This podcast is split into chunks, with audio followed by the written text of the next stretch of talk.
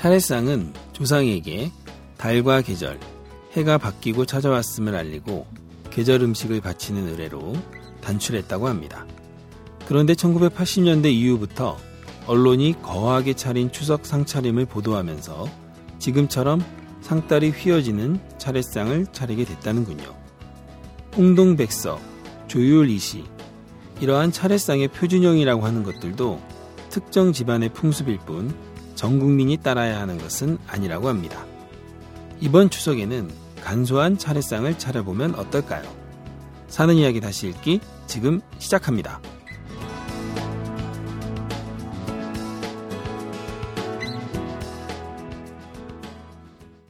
안녕하세요. 사이다의 이준호입니다. 최교합니다. 안녕하세요. 이은영입니다. 네, 모처럼 우리 셋이 다 모였군요. 네, 오랜만이네요. 3주 만이죠? 네. 네. 돌아가면서 한 명씩 쉬고. 네, 돌아가면서 계속 하나씩 빠져가지고 네, 네. 덕분에 그래서- 3주 동안 휴가 특집이 있었네요. 아 본의 아니게. 네. 네, 네, 네. 그렇죠. 네, 최기아 씨 지난 휴가 때 뭐 하셨어요? 네, 잘 쉬었습니다. 제가 어, 유명한 집돌이거든요. 그래서 집에 쭉 있었습니다. 아, 집돌이요. 일주일 동안 어, 고향 집에 쭉, 또 저희 아. 집에 쭉 예, 음. 있으면서 예, 가족들과 함께 시간을 보냈죠. 아 그런 걸 집돌이라 그러는군요. 네, 어디 집 밖에 잘 안 나가는 사람들을 어. 집돌이, 집순이 뭐 음. 이렇게. 아니 그나저나 그 추석상 그거 진짜예요? 아, 그거 네. 80년대 이전에는 그렇게 음. 막 사, 차리는 게 아니었어요. 이게 상당히 그 권위 있는 그 오마이뉴스에 실린 기사예요. 아, 네, 오마이뉴스 오마이뉴스에 권이면 실린 뭐 기사라면은 뭐 다 믿고 보는 거 아닌가요? 예. 아, 저도 관심 있게 봤던 기사였는데. 예, 저희가 이번에 차례상의 재구성이라는 기획 시리즈 세 편을 내보냈는데요. 네. 이 차례상이 원래 조선 시대 때는 그러니까 차례하고 기제사상은 다른 거예요. 아, 그렇죠. 네. 근데 이제 차례상은 말 그대로 여기 나와 있는 거죠. 계절이 바뀌었음을 조상에게 음. 고하면서 네. 그 계절이 바뀌었다는 걸 실감나게 해주는 게 제철 과일이잖아요. 그러니까 그렇죠. 제철 과일하고 차하고 다과 정도를 간단하게 올려서 예를 갖추는 의식이었는데 아. 이게 1980년대 후반부터 언론에서 뭐 이전의 언론을 또 검색을 해봤거든요. 네. 그때 이전의 언론에서는 또 조촐하게 소개를 해요. 아. 간소하게 한다는 게 이게 정석이다 이렇게 소개를 했다가 네. 80년대 이후부터 언론들이 점점 추석 상차림에 뭐 표준 해가지고 어. 전혀 전통과 관련 없는 이런 상차림을 소개하면서 지금에 이르렀다는 거죠. 그래서 이게 전문가들 말에 따르면 이렇게 할 필요가 없다. 사과하고 배 있잖아요. 네. 예. 특히나 이제 배가 배는 늦가을에 나오는 과일이거든요. 무지 음. 비싸죠. 근데 지금 같이 이번에 추석이 되게 이르죠. 네. 맞아요. 그럼 이 제, 제사상에 올리려면 네. 이 배를 출하해야 되는데 제철이 아니다 보니까 성장제, 성장 아. 촉진제 같은 걸 넣어가지고 배를 모양을 맞춘다는 거예요. 어. 그래서 이런 부작용이 너무 심각하니까 네. 추석 때는 그 시기에 맞는 제철 과일을 올리면 된다는 거예요. 예를 들어 지금은 포도가 한창이다. 그럼 그냥 네. 포도만 올려도 된다는 거죠. 아. 어, 그런 얘기가 또 있었군요. 네, 저도 이제 그 기사를 아주 그 주의 깊게 음. 봤거든요. 네. 그 추석 상 차림에 스트레스를 받고 계시는 우리 주부님들이 네. 어, 이 이야기는 귀담아 들으시면 참 어, 좋겠네요. 그래서 저는 당장 제 아내한테 네. 이번 추석부터 그 우리가 안 먹고 이런 건 다 때려 치워라. 어. 네. 우리 먹고 싶은 거 위주로 하자.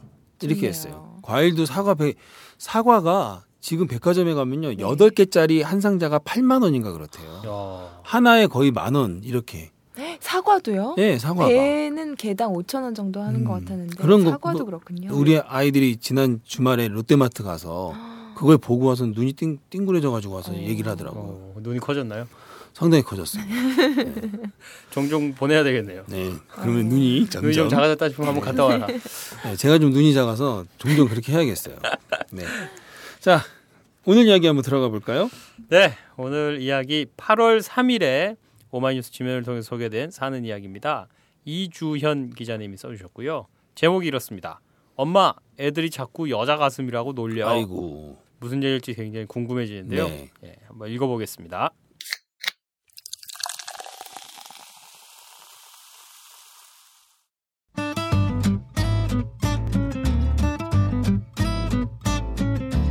초등학교 6학년이었던 아이가 학교에서 돌아와 인사를 한운둥 만운둥 하더니 방으로 들어갔다. 방문을 열어보니 아들이 책상 앞에 앉아 주먹으로 가슴을 치고 있었다. 아들 왜 그래? 깜짝 놀라서 아들의 손을 잡아챘는데 아들은 눈에 눈물이 그렁그렁한 채로 울먹였다. 애들이 나보고 브레이지어 차고 다니래. 아들의 등을 토닥이며 꼭 안아주었다. 아들은 한참을 내 품 안에서 울었다. 어려서부터 식성이 좋았던 아이는 자라는 내내 또래들보다 약간 통통한 편이었다. 유아 때부터 한 수영을 초등학교에 입학하면서 그만둔 게 화근이었다. 우리 부부는 맞벌이를 하고 있었는데 아들이 하기 싫어하는 운동을 하러 가라고 전화로 재촉하는데 한계를 느꼈다. 억지로 운동을 시키는 것보다 하고 싶을 때 시키는 게 좋겠다는 생각으로 수영을 그만두게 했다. 그러나 다시 운동을 시작하기란 생각만큼 쉽지 않았다. 그 후 아들의 체중은 많이 늘어났다. 다른 아이들처럼 뛰어놀기라도 하면 좋으련만 아들은 주로 책상 앞에 앉아 그림을 그리거나 책을 읽는 것으로 여유 시간을 보냈다. 고도 비만 상태에 가까워져서야 반강제로 다시 수영을 시작했다. 그때가 4학년이었다. 운동을 좋아하지 않는 아이였기 때문에 새로운 운동을 시작하기보다는 먼저 해왔던 수영을 하는 게 괜찮을 거라고 생각했다. 그러나 여전히 아들은 수영하러 가는 걸 꺼렸다. 하루는 수영을 가야 할 시간에 집에 있는 아들에게 화를 냈다. 그러자 아들이 속상해하며 말했다. 애들이 자꾸 여자 가슴이라고 놀려. 살이 쪄서 그러니 그럴수록 더 열심히 수영을 해야 한다고 타일렀다. 아들은 마지못해 가겠다고 했다. 그러고 나서 마음이 짠해 퇴근을 일찍 하고 수영장에 가봤다. 아들보다 더 살찐 아이들도 제법 있어 보였다. 가슴이 나왔다고 놀림을 받았다 하니 아이들 가슴을 자세히 보았다. 확실히 다른 아이들에 비해 아들의 가슴이 조금은 더 나온 듯 했다. 집에서야 비교해 볼 대상이 없으니 그냥 살 때문에 그렇겠거니 한 건데 지금 보니 그냥 흘려넘길 문제가 아닌 듯 했다. 아들과 함께 병원에 갔다. 의사는 여성형 유방이라고 했다. 그러면서 우선 운동으로 살을 빼 비만에서 벗어나야 한다고 말했다. 그래도 가슴이 그대로면 성장이 다 끝난 뒤에 수술을 해야 한다고 했다. 처음 들어본 여성형 유방이란 말에 충격을 받았다. 남자에게 여자의 유방이 생길 수도 있다는 건 상상조차 해본 적이 없었다. 아들한테 너무 미안했다. 아이의 말을 진지하게 들어주지 않고 그저 운동하라고 체급만 한 것 같아서. 그 후로 수영 대신 옷을 벗지 않아도 되는 태권도와 검도를 차례로 보냈다. 아들도 운동하면 좋아질 수 있다는 말에 적극적이지는 않아도 꾸준히 도장을 다녔다. 그러나 아이는 커가면서 자꾸 어깨를 움츠리고 윗도리를 크게 입으려 했다. 아들이 가슴을 치며 운 그날은 학교에서 체육 수업을 하고 아이들끼리 수도가에서 물놀이를 했단다. 그 바람에 윗도리가 젖었고 아들의 가슴을 보게 된 몇몇 아이들이 또 놀렸다고 했다. 엄마, 빨리 수술해 주세요. 아들은 감정을 추스른 후 나를 빤히 올려다보며 간절한 눈빛을 보냈다. 우선 운동부터 더 열심히 하자. 당장은 그 방법밖에 없으니까. 그래도 가슴이 안 들어가면 스무 살 넘어서 꼭 수술해 줄게. 의사 선생님 말씀에 의하면 우리 아들뿐만 아니라 여성형 유방으로 고민하는 청소년이나 성인이 의외로 많다고 했다. 과거에도 여성형 유방이 없진 않았지만 최근에 그 사례가 더 많아지고 있다고. 스테로이드 부작용, 비만, 약물 남용 등이 원인으로 지목되고 있단다. 이런 원인으로 성장기 혈청 내 호르몬인 에스트로겐과 안드로겐의 불균형으로 가슴이 과다 발육하게 된다는 거다. 여성형 유방이라도 열의 아홉은 스무 살이 되기 전에 자연스럽게 남성형 유방 모양으로 돌아온다고 한다. 그러나 나머지 10%는 성장이 끝나도 여성형 유방 형태가 남아있고 가슴이 계속해서 커지기도 한단다. 그럴 땐 외과적 수술로 제거하는 방법밖에 없단다. 그냥 둬도 건강에는 해가 되지 않지만 정서적인 문제를 일으킬 수 있기 때문이다. 당장 아들만 해도 친구들의 놀림에 많은 상처를 받았다. 아들도 어렸을 때 모세 기관지염을 알아 스테로이드제 약을 복용한 경험이 있다. 뿐만 아니라 잦은 잔병 치레로 그때그때 먹은 약의 종류와 양은 헤아리기도 어렵다. 게다가 몸도 비만이었다. 이 모든 것이 내 탓인 것만 같아 아들의 가슴을 볼 때마다 미안해진다. 꾸준한 운동 덕분인지 현재 중3인 아들은 비만에서 벗어나 키 176cm에 70kg의 보통 체격을 가진 청소년이 됐다. 가슴은 어떻냐고? 줄어들기를 간절히 바랐지만 가슴은 아직 그 형태를 유지하고 있다. 엄마, 저 헬스에서 가슴을 근육으로 만들래요. 얼마 전 아들은 헬스를 하겠다고 했다. 근력 운동을 하면 좀 더 빨리 좋아질 수 있을 것 같다는 것이다. 하고 싶어서 하는 운동이라 그런지 가라고 하기 전에 먼저 간다. 주변에선 중학생이 벌써 무슨 근력 운동이냐고 하지만 아들은 꿈쩍도 않는다. 집에서도 틈틈이 팔굽혀펴기를 하고 난 후 거울 앞에 서 있는 시간이 많아졌다. 엄마, 근데 운동에도 가슴이 안 들어가면 수술해 주셔야 해요. 꼭이요. 나에게 다짐을 받은 아들은 오늘도 자신의 몸과 싸우기 위해 헬스장으로 향한다. 아들의 뒷모습을 보며 나는 수술하지 않고도 좋아지기를 간절히 빈다.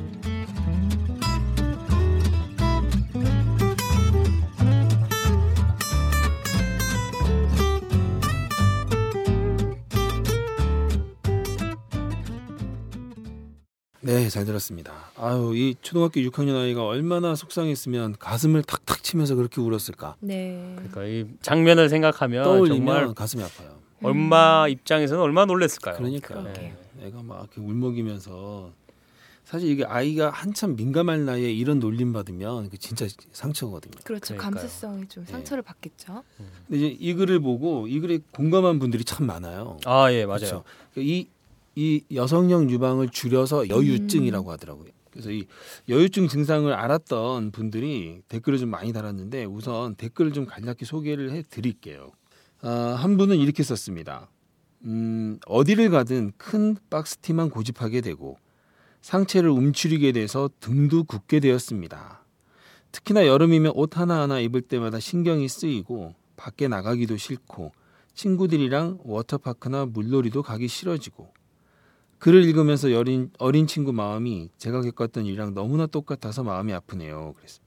그러니까 이게 이분이 쓴 것 중에 상체를 움츠리게 돼서 등도 굽게 되었다고 어. 하잖아요. 그러니까 자꾸 이제 이걸 안 드러내게 하려고 자꾸 네. 움츠리다 보니까 등까지 굽게 됐다는 거죠. 아, 음. 네. 자세가 그렇게 굽어졌군요. 그렇죠. 가리려고 하다 보니까 네. 이게 되게 컴플렉스가 되는 거죠. 음. 그 얼마나 네. 고민스러울까요, 진짜. 그러니까 고민, 이게 우리 네. 상상을 잘 못하는 거잖아요. 그렇지 않은 사람은. 음, 음. 그렇죠. 네. 그 다른 댓글 하나 또 제가 네. 소개해 드릴게요. 이 글이 어, 저희 포털 사이트 다음에 네. 그 메인에 걸렸었어요. 오, 그래서 음. 다음 포털 사이트에도 댓글을 참 많은 분들이 달아주셨는데요. 그 중에 네. 한 분입니다. 저도 여성형 유방이었어요. 수술 전까지 수영장, 목욕탕 안 갔고 괜히 움츠러들고 자신이 없었어요. 참고로 저는 마른 체형이었어요. 오. 혹시나 이런 아이를 가진 부모님들 아기 마음 잘 달래주시고 키 다 크고 성장판이 다 다칠 20대 초반에 수술해 주시어요. 아, 그러니까 이게 꼭 비만이어서 나타나는 건 아니군요. 그렇군요. 그러니까 이분은 어, 마른, 체형이었는데 체형이었는데 네. 이런 증상이 있었죠. 가슴만 그렇게 이제 커졌다는 거죠. 어. 그래서 이분은 수술을 음. 20대 초반에 수술을 하셨네요. 하셨나 봐요. 예. 아, 그죠? 음. 저도 하나 소개를 해 드릴게요. 네. 어, 저도 여유증으로 22살 때인가 수술을 받았습니다. 음. 그때 당시 키 174에 64kg 정도 됐었고 어, 성장기 초등학교 3학년 때부터 고1까지는 뚱뚱한 편이었고 워낙 가슴에 대한 컴플렉스가 있어서 잘 관찰해 본 결과 뚱뚱하다고 무조건 가슴이 나오는 건 아니네요. 잘 극복하시길 화이팅 음. 하고 남겨주셨습니다. 그렇군요. 어, 이분도 음. 굉장히 호리호리한 체격이잖아요. 174에 그렇죠. 64kg면. 그러면. 네, 약간 참고로- 마른 듯한 체형이죠. 이 예, 정도면. 제가 지금 175에 80kg거든요. 어, 아, 공개로 예. 그런 거 공개해도 됩니까? 이거? 네, 저는 뭐 공개도 됩니다. 저 다시 한번 얘기해 주실까요? 175에 80kg입니다. 80kg. 네. 대한민국 건장한 남성의 표준이라고 저는 생각을 하고 있습니다만. 표준인지는 잘 모르겠지만. 저랑 키는 비슷한데 몸무게가 14kg 적은 몸매인데 네. 음, 이제 가슴이 또 증상이 이제 그- 그렇군요. 그렇게 됐다. 이런 예. 얘기잖아요. 아, 여기 댓글에 보면 이 아들이 짠한 아까 저희처럼 아들이 네. 짠한 분들이 많은가 봐요. 그래서 아들을 응원하는 글도 많았어요. 네. 그래서 놀림에도 긍정적이고 씩씩한 아들 두셨네요. 막 이렇게 하면서 아들을 응원하는 댓글도 좀 많았습니다. 음. 네. 그 아까 그 규아 씨가 이 댓글 소개하면서 이와 같은 처지가 아닌 사람들은 잘 이해하기 좀 어렵겠다 이렇게 얘기를 하셨잖아요. 네. 상상이 잘 안 가죠. 상상이 잘 안 간다고 했는데 근데 저는 사실 좀 이해가 가요.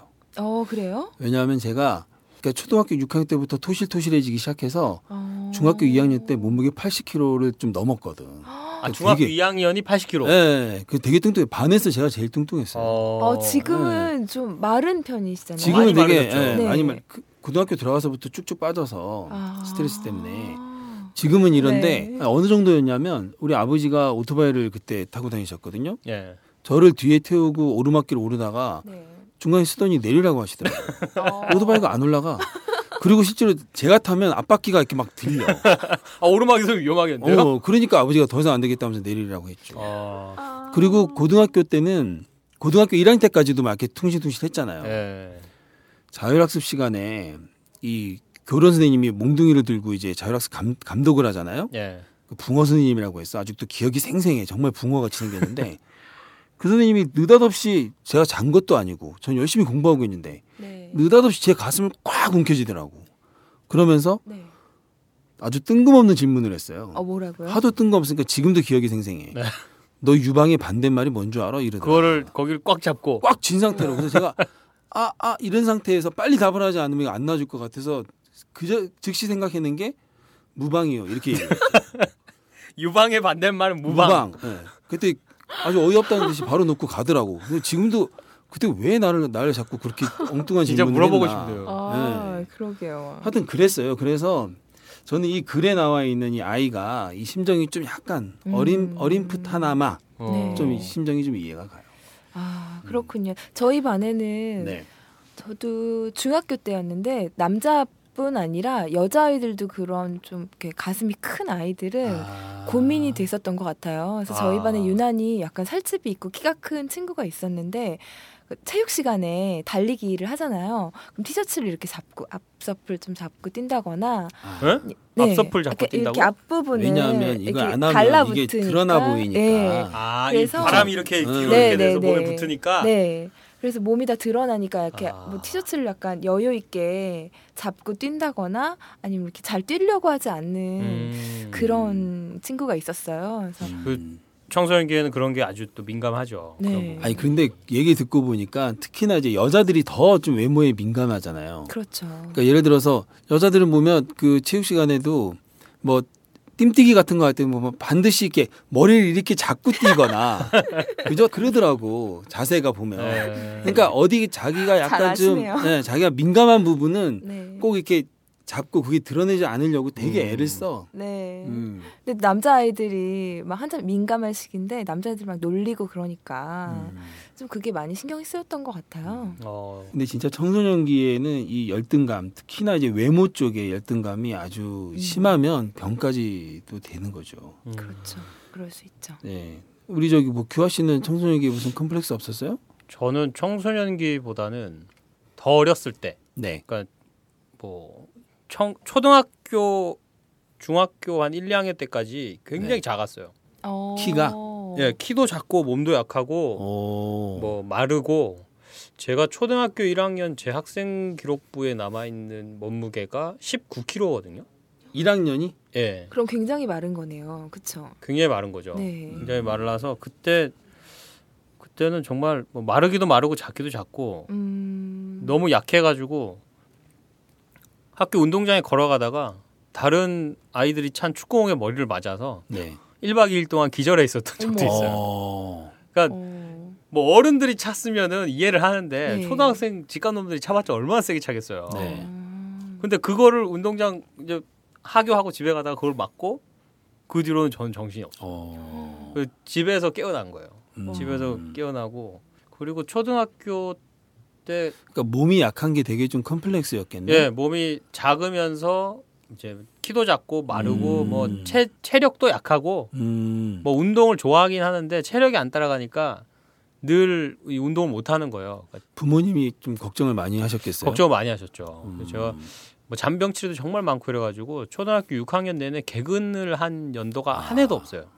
어. 한 학기도 개근한 적이 없어요. 저는. 음. 그래서 초등학교 때 뭐 친구들하고 축구를 이렇게 같이 하면은 네.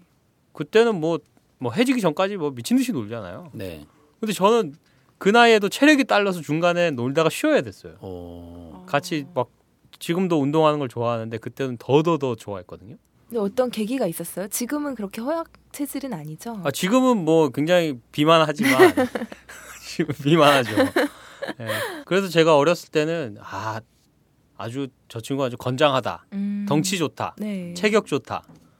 뭐 아니면 어른들이 야 너 많이 컸다 이런 얘기 듣는 게 너무 너무 소원이었어요. 아. 그리고 막 뭐 키가 작다, 뭐 덩치가 작다, 뭐 이런 걸로 놀림 받는 게 너무 싫어가지고 그때는 이제 제가 좀 어 지금은 조금 제가 찾아볼 수 없지만 그때는 음. 굉장히 좀 스마트한 그런 게 있었거든요. 조금 brilliant한 예 이제 시험 치면은 뭐 이제 전 과목해서 뭐 하나 틀리거나 안 틀리거나 뭐 이런 정도의 사람이라서 어우 얄미워. 그래서 누가 이제 저 이제 덩치 작은 걸로 막 놀리거나 뭐 이렇게 하면은 네. 그걸로 극복하려고. 어. 예, 저는 이제 어. 그 얘기를 해주죠. 넌 나보다 똑똑하냐? 음, 너 나보다 공부 잘하냐? 음, brilliant 하냐. 어, 기를 막 나빴다. 죽이고. 그걔 약점을 찾아내서 막 공격하고. 상당히 좀 재수 없는 애였는데요. 아, 굉장히 재수. 네. 어. 인정하시는군요.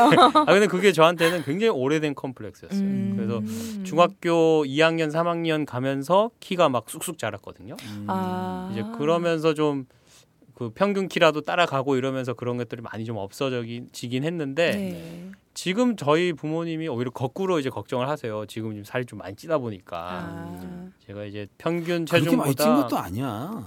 그러니까 그 병원에서 이제 권장해 주는 체중보다는 한 6kg, 7kg 정도 그래요? 많거든요. 어. 네, 그래서 부모님이 늘 살 좀 빼라고 막 이러는데 뭐 앞에 계실 때야 뭐 알겠다고 그냥 고개 끄덕이긴 하지만 네. 저는 사실 지금 이 몸이 좋아요. 약간 이게 뚱뚱해 보이면서 좀 음. 등발 있어 보이는. 뭐 좀 있어 보이는. 예, 이게 저 어렸을 때는 워낙 좀 작고 어. 이제 늘 덩치 작은 게 저는 컴플렉스였기 때문에 음. 지금은 오히려 이 지금 체중을 좀 좋아합니다. 근데 음. 가끔 사진 찍어 놓은 걸 보면은 조금 충격받긴 해요. 아유, 근데 저는 좀 이해 안 가는 것이, 아, 뭐 이해 안 가는 것은 아니죠. 아이들이 그 논리잖아요. 네. 근데 저는 사실 저 어렸을 때 물론 이제 기억이 가물가물하긴 하지만 어렸을 때도 나는 어떤 애의 어떤 약점을 보고 그걸 놀린 기억은 없는 것 같은데. 착하셔서. 주로 아니, 내가 뭐- 당하는 입장이라. 아, 물론 이제 당하는 처지이긴 했는데 네. 저보다도 더 약한 애가 있을 수 있잖아요. 그렇죠. 그러면은. 걔한테 좀 놀릴 그런 게 있을 텐데 음. 글쎄요 그때도 그런 심정이 잘 이해가 안 갔어요. 왜 애가 저렇게 괴로워하는 거 음. 아는데 왜 그렇게 놀리나? 근데 만화나 뭐 어떤 드라마 이런 데 봐서도 꼭 그런 애들이 있잖아요. 뭐 꼭 애들을 놀리고 어. 그게 이 글에 나와 있는 아이 같은 경우도 얘가 이걸 되게 좀 내보이기 부끄러워하는 걸 알면 네. 그냥 걔의 심정을 좀 헤아려 가지고 그냥 모른 척 해줄 수도 있을 텐데 그렇죠. 애들은 그게 애들의 특성인가요? 그게 되면 어른이죠. 그런가요? 예. 근데 애들이 음. 아, 쟤 저기가 약점이니까 쟤를 놀려서 막 힘들게 해야지, 괴롭혀야지 이런 생각을 하고 놀리는 애들은 그러니까 아마 저난 같은 애들밖에 없을 거고. 아이들이 보통 그러니까 아이들답다라는 어떻게 보면 이런 것까지도 아이들다운 건 거잖아요. 그냥 어떻게 보면 놀리는 생각 없이 그냥 별 생각 이렇게, 없는 거. 어, 너 왜 이렇게 가슴이 커? 뭐 음. 이런 얘기들은 그냥 생각이 드니까 하는 얘기일 거예요. 음. 근데 이제 아무런 생각 없이 하는 얘기에도 이 예민한 시기에 있는 친구들은 음. 상처를 받게 되는 거죠. 네. 저 여하튼 이 우리 오늘 그 소개한 이 기사에 나와 있는 우리 아드님 지금 중학교 3학년이라고 했죠? 네. 네, 중학생 아주 거- 몸도 건장해졌고 네. 약간 아직까지 좀 가슴이 나와 있는 상태이긴 한 것 같은데 열심히 노력하고 있잖아요. 뭐 굉장히. 식식하네요, 진짜. 진짜 씩씩하죠. 네, 이거를 예. 내가 컴플렉스를 아주. 정면으로 내가 극복하겠다. 음. 노력으로. 맞아요. 이게 상당히 되게 어려운 건데 네. 이거 어른들도 사실 이르기 쉽지 않아요. 자기 음. 컴플렉스를 정면으로 이제 맞부딪혀 보겠다는 거 이거 정말 용기가 필요한데 대단한 용기죠. 이렇게 해가지고 이걸 이겨내겠다고 네. 열심히 노력하는 아들 아주 멋집니다. 네. 그래서 꼭 이 어머님 바람처럼 예, 꼭 수술하지 않더라도 운동으로 네. 더 근데 어떻게 보면 저 얼핏 이런 생각도 들었어요. 이 기사를 읽으면서 이 아들한테는 참 괴로운 시기이긴 하지만 네. 오히려 이것 때문에 아들은 좀 더 나은 몸, 어. 더 좋은 몸을 가지게 된 어떤 계기가 될 수도 있지 않았나. 한편으로 생각해 보면 이걸로. 인해서 스스로 이걸 극복해가는 과정에서 더 멋진 남자가 철도 빨리 거죠. 들었잖아요. 지금. 철도 빨리 들고 그렇죠. 음. 그래서 괴롭긴 하지만 어떻게 이게 어떻게 보면 자기한테는 선물이 될 수도 있다. 음. 네. 저처럼 옹졸하게 대갚아주는 그런 네. 못된 아이로 자라지 않고 네. 씩씩하게 잘 자라줘서 굉장히 그러니까요. 괜히 제가 고맙네요. 하여튼 오늘 소개한 기사에 있는 이 아들 아주 멋집니다. 네. 자, 그러면 오늘 기사 얘기는 여기까지 하겠습니다.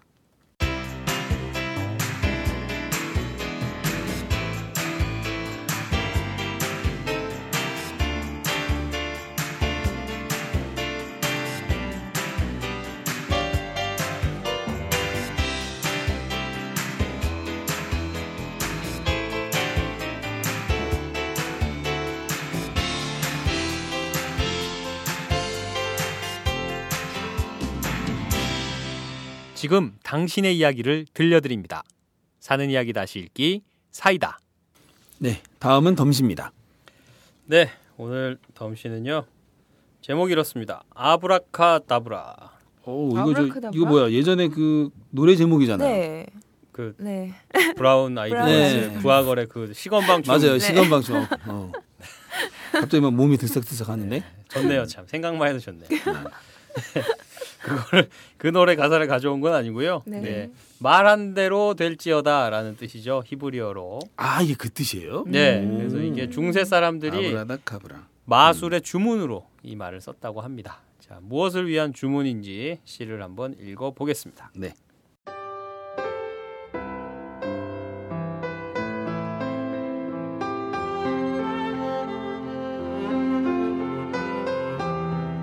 아브라카다브라 염소 한 마리 세상에 염소 한 마리가 2만 원이라고요? 수녀님 내가 피우는 일주일분 담뱃값에도 못 미치는 어처구니입니다. 염소 한 마리의 희망 사진전을 보며 할 말을 잃었습니다.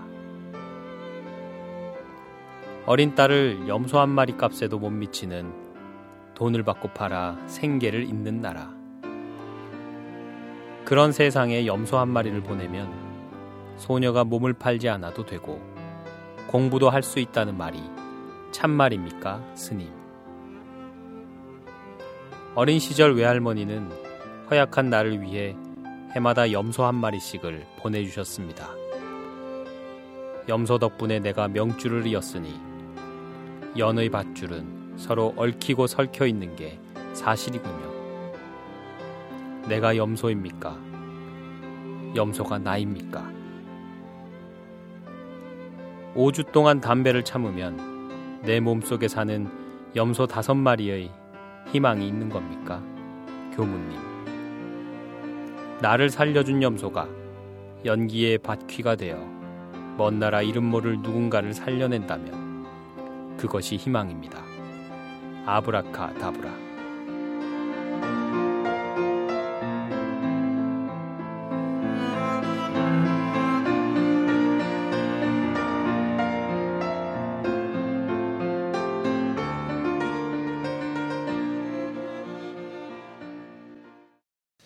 좀 되게 독특한데요, 시가? 저는 좀 독특한 인상을 받았어요.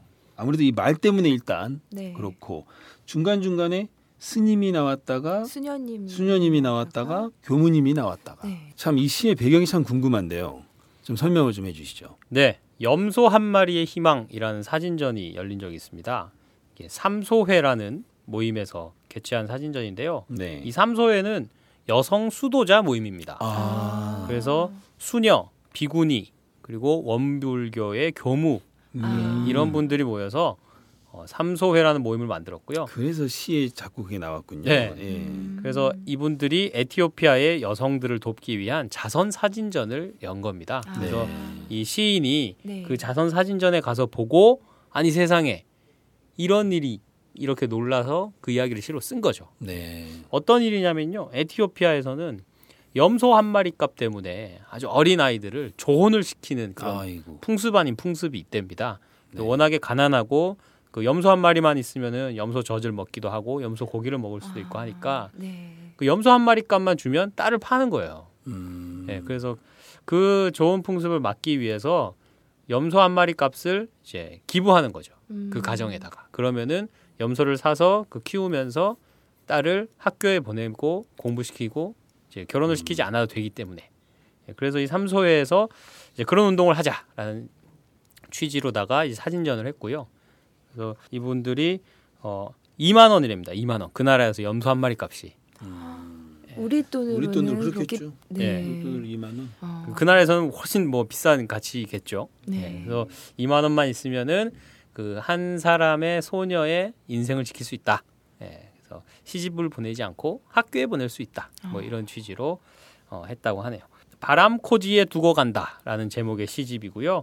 어, 이명수 시인의 시집 문학 세계사에서 올해 7월에 나온 시집에서 가지고 왔습니다. 어, 이 얘기를 뭐 하려고 했던 거는 그 요즘 유행하고 있는 아이스 버킷 챌린지라는 네, 거 유행하고 있죠. 알고 계시나요? 네. 네, 얼음물 뒤집어 쓰기. 네. 그게 굉장히 가까이 왔더라고요. 아. 저는 뭐 연예인들이라든가 되게 유명인들만 하는 건 줄 알았는데 네.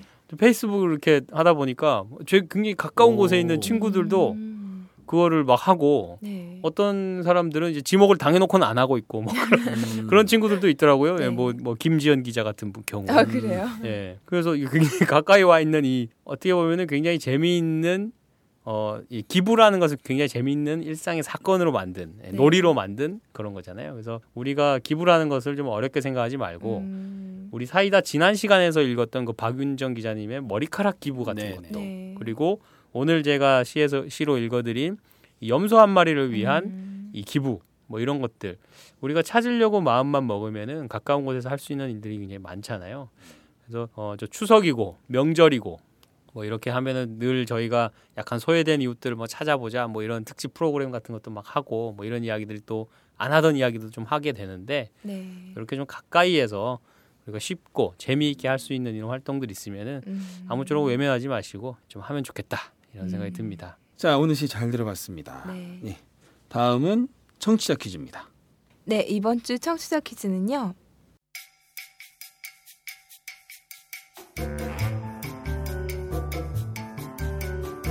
여성형 유방의 원인으로 성장기 혈청 내 호르몬인 에스트로겐과 이것의 불균형으로 가슴이 과다 발육하게 된다고 합니다. 이것은 무엇일까요?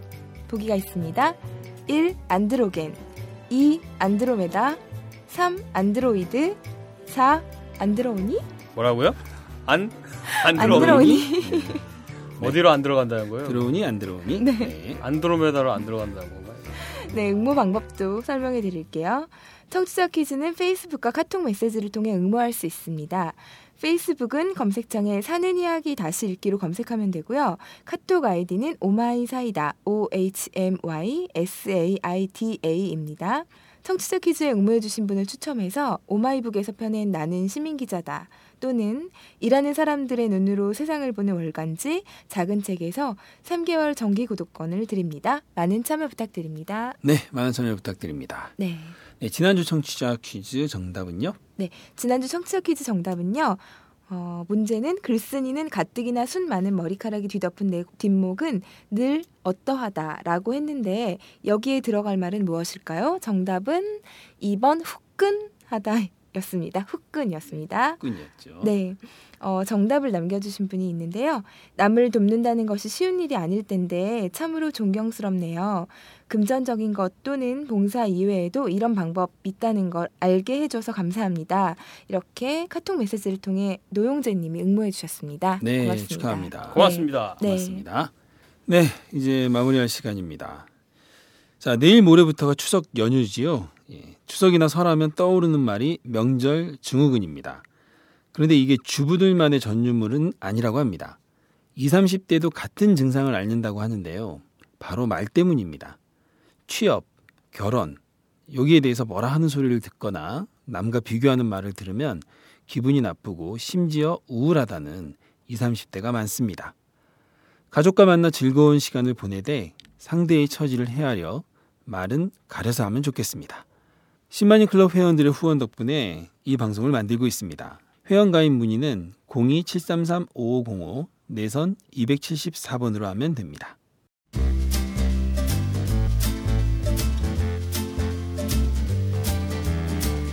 9월 첫 주 사이다.